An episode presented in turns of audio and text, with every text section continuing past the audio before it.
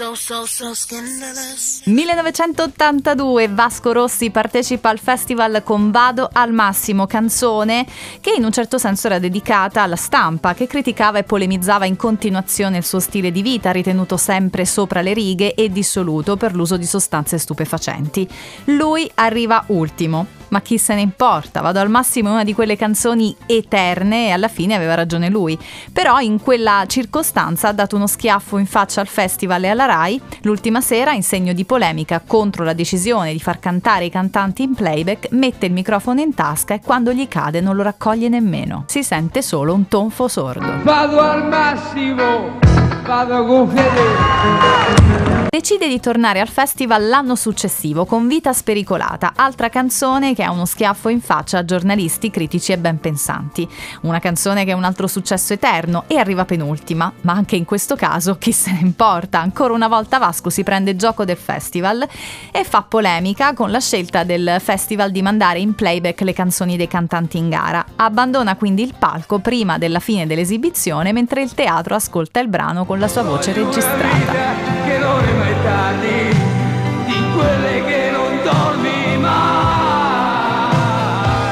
Voglio una vita, vedrai che vita vedrai. Oh. Che guaio e che scandalo l'anno successivo quando alla 34esima edizione del Festival di Sanremo tra i super ospiti ci sono i Queen che si esibiscono con la loro Radio Gaga.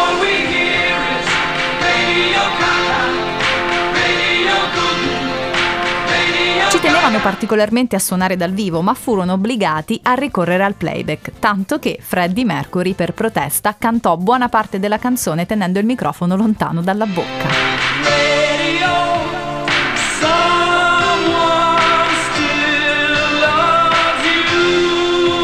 Lista degli artisti insofferenti al playback sarebbe lunghissima, tra cantanti in gara ma anche super ospiti, per esempio Madonna, Duran Duran, Depeche Mode, The Smiths, Blur. Ma a proposito di ospiti interessanti, chiuderei questo appuntamento di oggi con gli scandali sanremesi parlando dei Placebo. Si sono esibiti con la canzone Special K e poi il frontman dei Placebo ha deciso di distruggere la chitarra sbattendola con forza contro un amplificatore. Il pubblico ha reagito malissimo, fischi, urla e corretti tipo scemo, scemo. Cosa fece il leader dei Placebo? Fece un inchino e se ne andò.